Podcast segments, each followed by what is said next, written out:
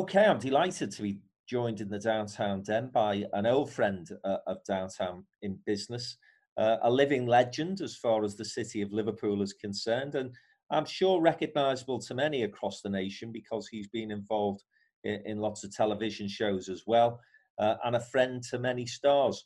Pete Price, welcome to the Downtown Den, sir. Thank you, sir. It's a joy to be here. And ladies and gentlemen, for those who are watching, you will notice that I've had a shave, unlike him.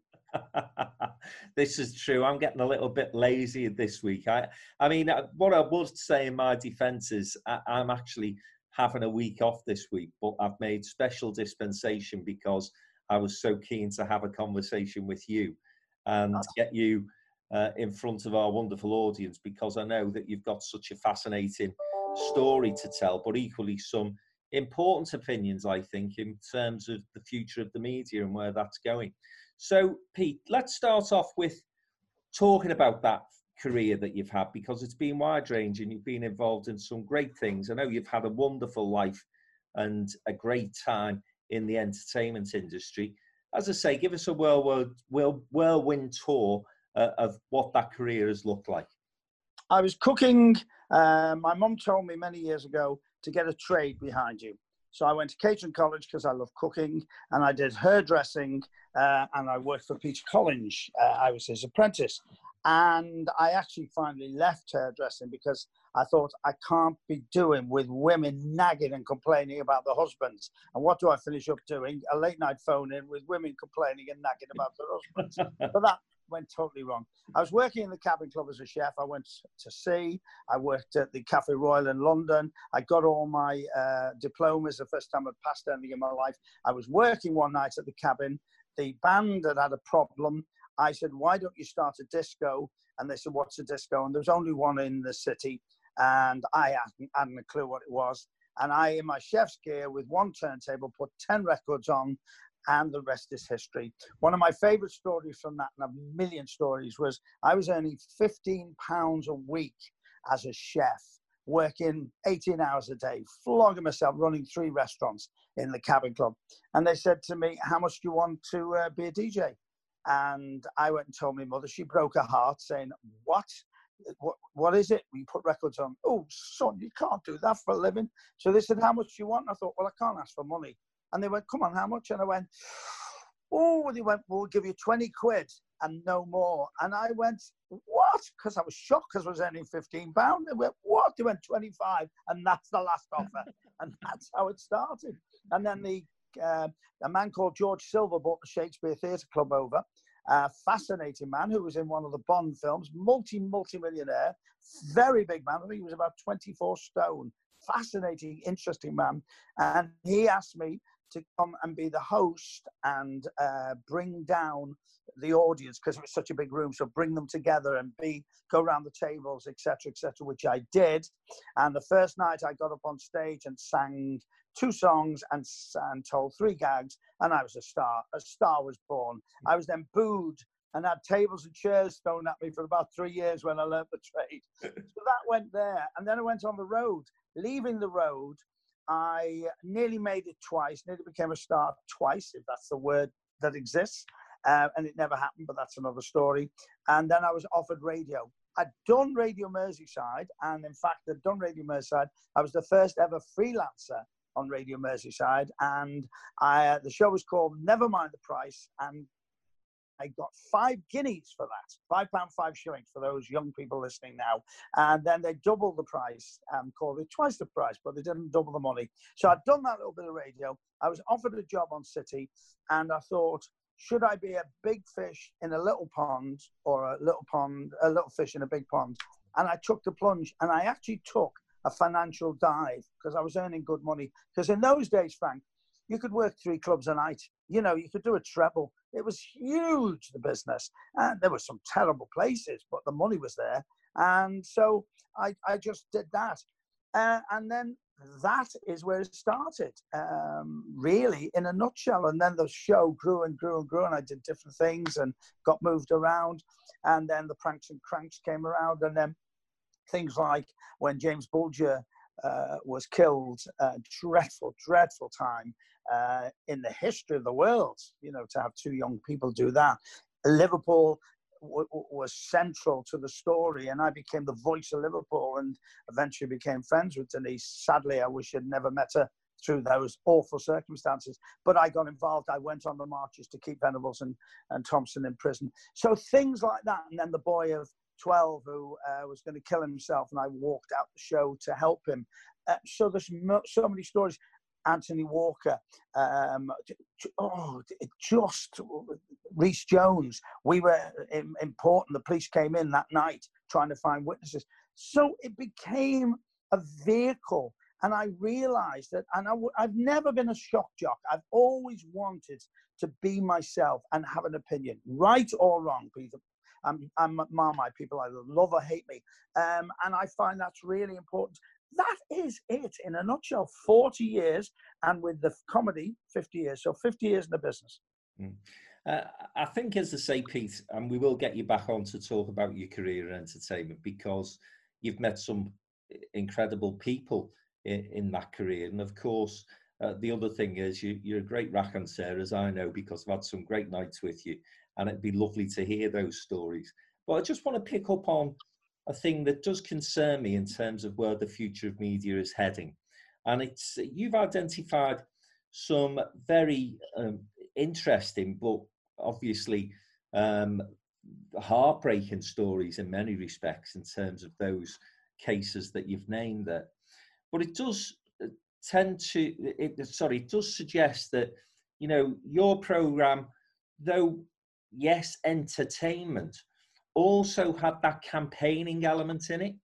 And again, I would suggest that local newspapers had the same reputation in the past. So, you know, the Liverpool Echo used to run a Stop the Grot campaigns. And, you know, I just wonder, Pete, as we start to morph into these national stations with national presenters, where are we going to get those local and regional campaigns at a media level from, do you think? Let me be totally honest with you on this, Frank. And I you know, I'm being incredibly honest over this. Now my show is finished, I will say one thing that really pained me. Yes, I had the listeners, but no, they didn't ring in like they used to. And we used to get complaints, why is nobody ringing in? They're not ringing in because they can tap on a keyboard and send their answer on Twitter. And Twitter and social media, in my humble opinion, has killed phone-ins. And you hear the national station, I'm not going to mention any names, but you hear the national stations, you count how many calls, you'll find very few. I remember at the end of a night talking about James Bulger, I'd have 200 people on a local radio station waiting to get on at 2 o'clock in the morning. When I had Phoebe, a psychic, on, she actually blew the telephones. She blew them up. And it was a new system from London. And they didn't understand what happened. They came up from London to find out. And they worked out on a local radio station when Phoebe was alive and on my show, 19,000 people tried to ring in an hour. Now that's unheard of on a national radio station. So being very truthful, nobody was more upset than me. I begged. I did everything in the book to try and get people on the phone in. They were listening. They were Twittering. They were Instagramming. They were doing everything else, but they couldn't be bothered picking a phone up. Why should I? And we pay for the call. We would have people waiting saying, I'm not waiting. Put me on now. I'm not waiting. So we're living in a different world. Maybe it will come back. I believe in America it's starting to come back because there's millions of talk shows. And also, I'm holding my telephone in my hand now, talking to you on Zoom. This animal in my hand is something that children listen to radio on, listen to podcasts on, do Zoom and everything. It's a different world. And I tried desperately to move away with it. Here is an example. I would put on Twitter, while I'm talking to you, I'd put on Twitter, I'm talking to Frank, what do you think? Ring now. It was, you know, whatever the number was. It was just, but they never rang. It was incredibly frustrating. In terms of where it goes from here, Pete, because we're talking on the day that, you know, the eve of the closing of City Talk, which, again, for those who are watching this from outside Liverpool, is a station that was quite innovative when it was set up, very unique, a local talk station. I think it quickly moved away from being all talk to mixing it up a bit. But you had the programme, I think I'm right in saying, right from the off, didn't you? I had a programme on the first ever City Talk, because they've done it twice and it didn't work the first time. And we had a great advantage the first time, because This Morning was going from Liverpool. We had every guest on in This Morning. So we had this wealth of talent coming through the doors. And in those days, we didn't have social media the same. So we had to have a lot more staff to ring up and book calls, etc., etc.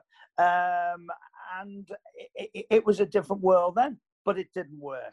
This was a brainchild again to come back, and it would have worked completely, because Scousers love to talk, if it had a broader base of the amount of listeners. And let's face it, it's a business. You know about businesses. God, you run the most, an Empire talks about business all the time. It didn't make any money, and they've kept it going for an awful long time. And I've been expecting it to close for a long time, Frank. And as that disappears, and as I've mentioned, as regional newspapers, local newspapers also, along with nationals, I have to say, but local and regional newspapers in particular, start to see readerships decline. I'll come back to that point I made, Peter, and this is where I'm concerned. Where do we find good local programmes, good local journalists who are going to focus on those issues that matter to the Brummie, to the Scouser, to the Manc? Those things that may not be sexy for Sky or for Newsnight or for BBC National News, but are crucially important to the people in those localities. That's what concerns me, and I wonder where we're going with this, to be honest. It's an interesting point. The other point about that too, Frank, is that we're watered down with news. We're now 24/7. And because of that, a story like, and I keep, well, let's talk Anthony Walker, a story like that took the British press over, every phone in, but we're now immune to so much stuff.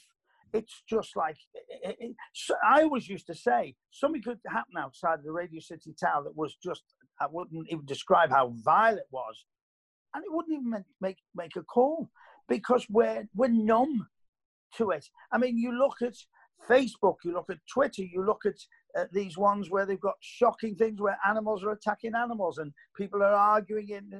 We're living in a different world, so I couldn't say anything that shocks people. The last time, this is bizarre, the last time I had a really big campaign, and this was ridiculous, and it was as simple as this, Frank. I love telling the story. I was sitting in Terminal 5 in Heathrow Airport.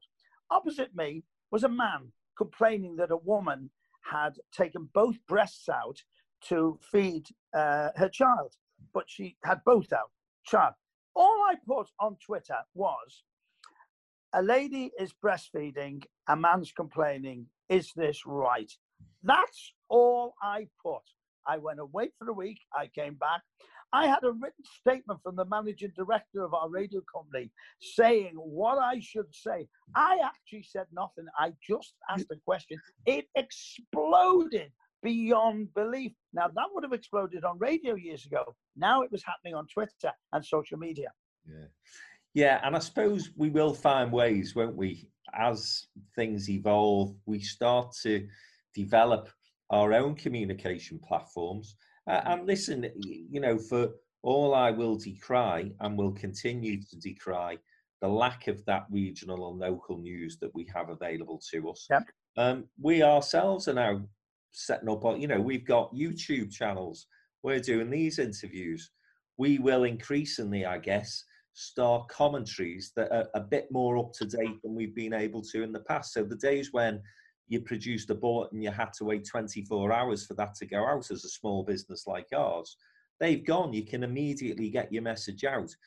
But I think the problem, in a sense, Pete, and you've reflected on this yourself, really, is that there is that much noise out there that getting the breakthrough to things that might be really important, actually, is going to be more challenging in the future, isn't it?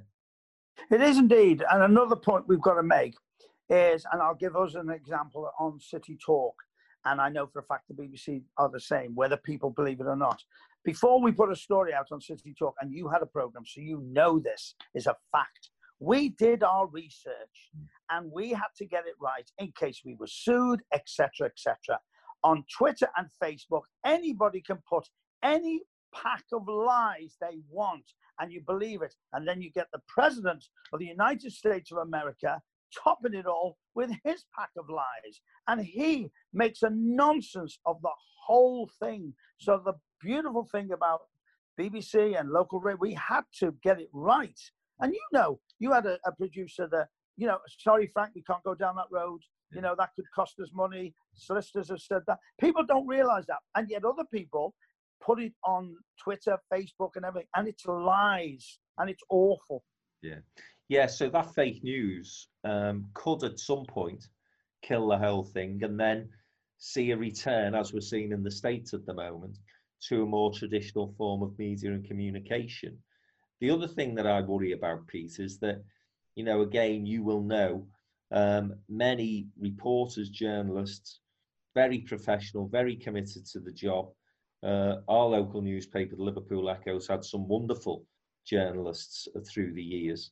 And again, you know, in the past, you could talk to a journalist about a story that they'd been researching for weeks, sometimes for months, before they would go public with it, because they wanted to ensure that they had all the facts straight, they had the story that they were comfortable with having, and they wanted to literally uncover everything. Now, you know, if you think over the years, some of the scandals, and I won't mention each of them individually, but let's mention one that's not particularly controversial now, I don't think, but MPs' expenses. You know, the time it took for the journalists involved in that story to put all of that information together. Again, you write a weekly column for the Liverpool Echo, you know some of the journalists there. Journalists from other local newspapers are saying to me, Frank, I've got half an hour to turn this round. They've all got the Twitter platforms, they've all got the social media accounts. Where is that investigative journalism going to come from in the future, do you think? I don't know, because there's no money, because it's all about money, and bosses have to do that. I've heard, I can't quote which ones, but I've heard today 6 magazines are closing because, well, they're saying because of the problems with the virus. I'm saying totally different now. People are going to use the virus to get rid of an awful lot of what they call deadwood, whether it's magazines, whether it's radio stations, whether it's television, whether it's companies, whether it's pilots and staff on the planes. This is the perfect time for them to have a complete wipeout. And I think we've seen nothing yet, Frank. Mm-hmm. And in terms of your industry sector, Pete, what do you think that's going to look like? Because again, we are seeing an amalgamation now, aren't we, of lots of stations coming together, particularly music stations. So you've got Greatest Hits, you've got Heart, you've got, you know, these stations basically broadcast nationwide with people who used to present local stations. Is the sector now going to see almost a revolution where people do start disappearing, unfortunately, from the sector? I think we're going to see an awful lot of people disappearing. I also believe we're going to see an awful lot of buildings disappear. I don't think the tower will go, but buildings will go in every company. I mean, for instance, let's talk about Capital. They've got Juice, that building, beautiful building. Why should they work from there? Why should they be there when they can be in London with the presenters down there, press a button and split adverts go to every region? In the world of business, I think it's going to be amazing. And stretching that out, how many people are working from home? Why go back to the office? So I think it's going to be different as well. Like Leanne Campbell's working from home, Scott's in the studio, That's the breakfast show on Radio City 96.7. So you've got so many things, and also magazines, working from home. I'm doing my Echo column with somebody. I'm giving them dictation, and they're working from home, putting a newspaper together. Wow. You know, why go back to buildings? So I think it's going to be a different world. I also think that young people want to make their own radio stations. In Demand is going to be opening soon. Lee Butler and Steve Laycock, they're opening. So there's going to be lots of independent little stations, but they're all there also to make money, you know, and our company has survived. Bauer is one of the biggest in the world. It's fighting against some of the biggest companies in the world as well, for a small market. And so in terms of how we view media in the future, I think that people will start to look more skeptically at their Twitter feeds and their Facebook platforms and that sort of thing. And as I say, this it could take another 10 years. So I'm not suggesting that overnight these platforms are going to lose all the credibility. But I do see, particularly actually, you know, the number of people of my sort of generation whose favourite platform for many years was Facebook, something I've never used, but many of my friends have. They've come off that altogether now. Yeah. Now, I think that's partly because of the fake news controversy.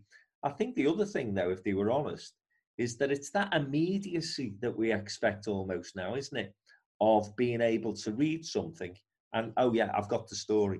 So the beauty of Twitter is it's 140 characters. You don't have to get into a big reading situation because you can just, oh, I've got the point, right, I can go away.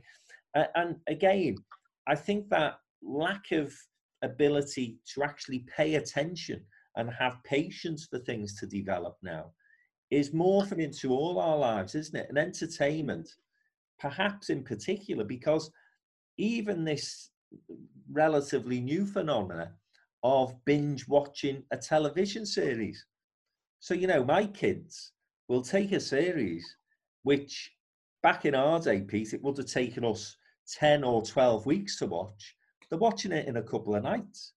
They're having all-nighters watching the telly. It is incredible, the change that we've experienced over the last few years, isn't it? It is indeed. And as you mentioned telly, I've got to mention a pet thing with me. And this is completely off the subject, but about telly. But this is going to be really interesting. I'm a Coronation Street fanatic. I've never missed an episode from day one, ever missed an episode. And I am very curious to find out with Coronation Street, EastEnders, Hollyoaks, Emmerdale, what they're going to do, and there's all sorts of been things suggested in the papers, what they're going to do about the lockdown and what's happened. Will they swerve it, or will they just relate to it? Because if it starts to go on lockdown in Coronation Street or any of the soaps, I will switch that button off so fast. So they must be in a bit of a dilemma over this, Frank. Yeah. Yeah, because the soaps do try and reflect what's happening, don't they? Yeah. And again, listen, I know a lot of people will be watching this. There are soap operas. I never bother with them. But again, the number of things that soaps have tackled over the years, you know, very serious social issues that often have been not talked about in the media, but soap operas have tackled them head on. I'm so glad you said that, because we'll go straight back to my radio show. I lived off the soaps for many years. And you just said it, and people can poo-poo all they want, or as they call them these days, ongoing dramas. But people can poo it all want. The research that goes into those storylines, and I'll point out one now from Brookside. Stephen Pinder, Max Farnham, when his baby was born and was Down syndrome, we got call after call, night after night, dealing with Down syndrome and how they dealt with it on television, and how they made a point that one of the parents didn't want to know and one did. And so they should never poo-poo. So soaps really go to that, and they never always get it right as far as the storylines go, but they certainly get it right 99% of the times when they do the research. They're dealing with an issue now on Coronation Street of racism. They're dealing with an issue of domestic mental violence, and it's dreadful. It's the hardest thing to watch, but it's helping people. And right now, I mean, whoever planned it, they never in a trillion years would be thinking it would be shown in lockdown when the figures for domestic violence have gone up. So I would never poo-poo, never. And I used to say to Phil Redmond, I used to ring him regularly and say, you're not going to believe this was said. And he loved getting the feedback, you know, as do the press office in Coronation Street. Yeah. No, I think that's really good points, Peter. And I tell you now, having worked with some senior politicians or been around senior politicians, one of the things that the good ones, the really good ones, make sure they are up to date with is soap operas, because they know that, you know, you've got to be able to talk about football and you've got to be able to talk about what's happening in Corrie. And if you get those two things right, you'll go a long way in politics, I can tell you. I mean, listen, I think it was Tony Blair who raised a question about Deirdre Barlow in Parliament. He did indeed. But, you know, that shows you the power of those programmes. And of course, Frank, go on, mate. Just interrupting you. I was outside the prison with placards trying to get her out the same day that Tony Blair actually got involved. And there you go. And of course, what they did was took it into another area of the law at the time. But yeah, very, very powerful platforms. And I don't see that ending anytime soon. Although, again, viewing figures will tell you that soap operas are probably a big concern for the future, but still an awful lot of loyal fans like you watching. Well, I'll just say one thing. Take soap operas, all of them off telly, and you tell me what's left. Yeah. Not much. Yeah, exactly. Well, I think that's where the stream and the Netflix and those sort of media platforms are starting to eat into the business in a sense. Yeah. Peter, listen, I want to, because listen, you know, I know people who have seen Pete Price through a particular lens. So you will host our parties for us, our celebrations, our awards dinners. You do some fantastic presentations for many charitable dues across our city as well, and you are the larger in life character, but of course, as I've got to know you better, I also understand and appreciate you have strong opinions about things, and you built a radio program on the back of many of those opinions, and you were not shy in being able to start as a catalyst to an argument, a debate, a discussion. It served you and it served our city well over the years. It'd just be good to get your take on where we are at the moment, what your thoughts are about the lockdown, the current controversy, of course, is about Boris Johnson's advisor, Dominic Cummings, but the overall view you have of politics in this country at the moment, whether you think it's positive, negative, or otherwise. I'm not a political animal. I do vote. I'm not going to say who I vote for. Everyone thinks I'm a Tory. I'm not a Tory at all. They say it on Twitter all the time. I'm not a Tory at all. I'll say it again. I'm not a Tory at all. But what I will say is politics should be put aside right now. The pandemic is out of the way and people stop dying. And then we'll have a go. Because we're now getting scientists blaming scientists. We're now getting politicians blaming politicians. This is a complete and unknown quantity around the world. And some countries have got it right, probably because they had a bit of luck. And everybody's now playing the blame game. And I'm sorry, we've just got to get it stopped first. We have got to get this country back working. Because if we don't get this country back working, we ain't got a country. And more people will die from mental health issues, from suicides. More will die without any shadow of a doubt than the virus. More will definitely die. And I'm sick to death of people not realizing that whatever happens. And as for that man who is having this terrible problem, whatever his problem is, if he's helping to get the country right, let him get on with it and then sack him or then get rid of him. When we've got it all sorted, We need all of us to pull together. It is very, very, very worrying. This country, I walked through town the other day and I wondered how many businesses are going to open, and it broke my heart. And there's guys struggling, the catering industry, restaurant, the industry of hotels. They were struggling before, especially restaurants and bars, before this issue. And that's what worried me. And the people that watch this interview now are the business people. I had somebody the other day say to me, well, I'll tell you how we paid for this problem. We should get these rich cats who've got the businesses. I went, excuse me, those rich cats are hemorrhaging money trying to keep their companies going for a job for people like you. While you're on furlough, they're worried sick about how they're keeping their companies open. I get so cross about it, Frank. Yeah, I do think, I think the Chancellor's done a great job in terms of supporting businesses and putting in place financial packages that have protected a lot of people. There's people that you and I know, Peter, who haven't been protected, haven't been supported. Yeah. And that's sad. But equally, I think there is an understanding, even amongst that community, that it's difficult to support and help everyone. Where I do think... Rishi Sunak got it wrong, and I said it at the time, this isn't hindsight, is that I think that for all sorts of reasons he should have allowed businesses to part-time furlough people.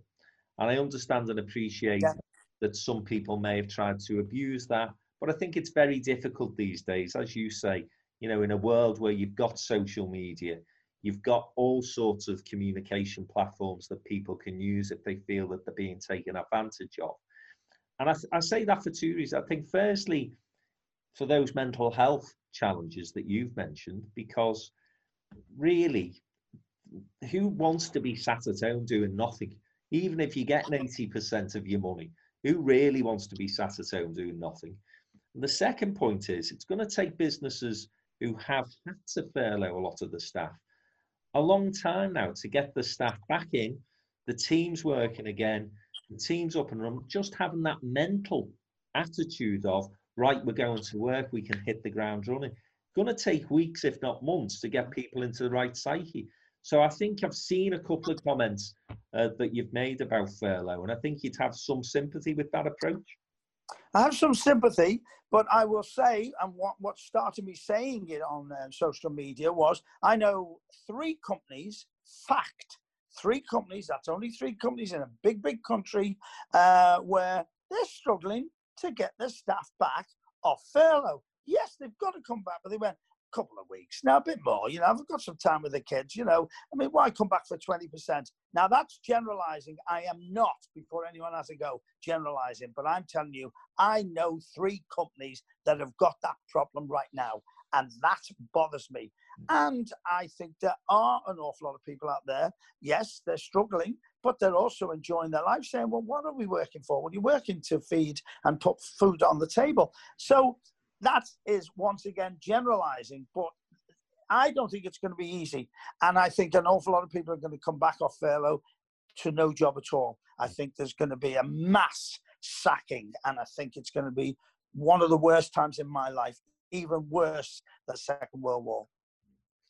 And of course, the other thing is we've, you know, in a city like Liverpool, gone through bad times in the past and gone through recessions. I was talking to somebody a couple of days ago, compared this to the crash in the 90s. And I said, I think it's worse. I think it's like the early 80s. And, you know, again, you and I will remember that Liverpool had its docks decimated. We had, again, we go back to campaign and television programmes, Alan Bleasdale's Boys at the Black Stuff. We had a city and a city centre that looked as though it had been bombed. I mean, it was in a really terrible state. We've taken 20 years almost to get it to the point where it is now. It's a fabulous, vibrant place.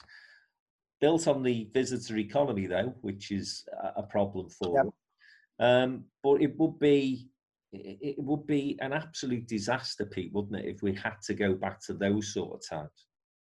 If we went back to those times, I don't know what we'd do. I was on the road as a comic in those times. And, Frank, I was castigated everywhere I went because I mentioned Liverpool. every gag, every one of those ridiculous gags. The city was in a bad, bad way. But people like you and Joe and our chief constable and the Echo and the businesses that have opened have turned it round. I think it's one of the most exciting cities in the world. And I've traveled the world, and to see the ships coming in and to walk into city. So they just walk across the way and they're in the city, not like Southampton. We were on the biggest roll ever. And it just breaks my heart. Breaks my heart, because I think Joe said, I think each ship's worth about £1 million was in tourism. So there's that money. I don't know how long it's going to take. I don't know where it's going to go. I think Castle Street being pedestrianised is sensational, and that's going to help and give a hub. I really do think wherever the money comes from, he should try and find some more money and pedestrianise Bowl Street. I think that's essential. Both those two are essential to the industry of the catering industry and hospitality. It's going to be a job and a half to get it back. Mm. Well, we can just hope and obviously work as hard as we can to contribute to the city's hopefully renaissance, and we all look forward to getting back to some sort of normality soon. But listen, before I let you go, and we will have you back to talk about your entertainment career, because I'd enjoy that as much as anybody. You mentioned some very key incidents that have taken place in Liverpool. You've been involved in many, many stories, many campaigns over your period of career as a chat show host in the city.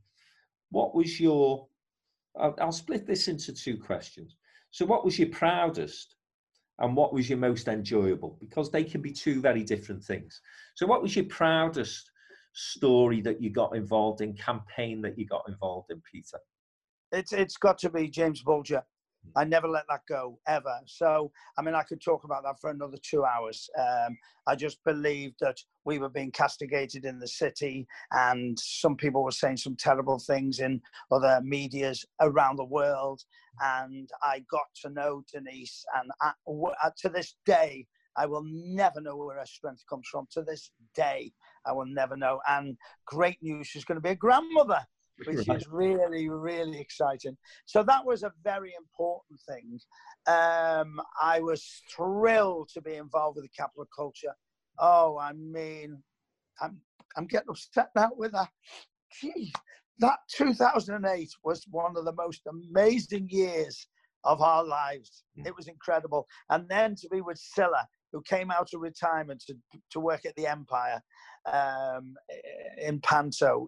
And people came from all over the world, Australia, America, Hollywood, everywhere in the world to see her. And in fact, we had that wonderful story when she was on stage and she said, "How shall I kill him?" And only in Liverpool, somebody went, "Sing to him." It's difficult. It was exciting. And here's a terrible thing, but was exciting as a broadcaster.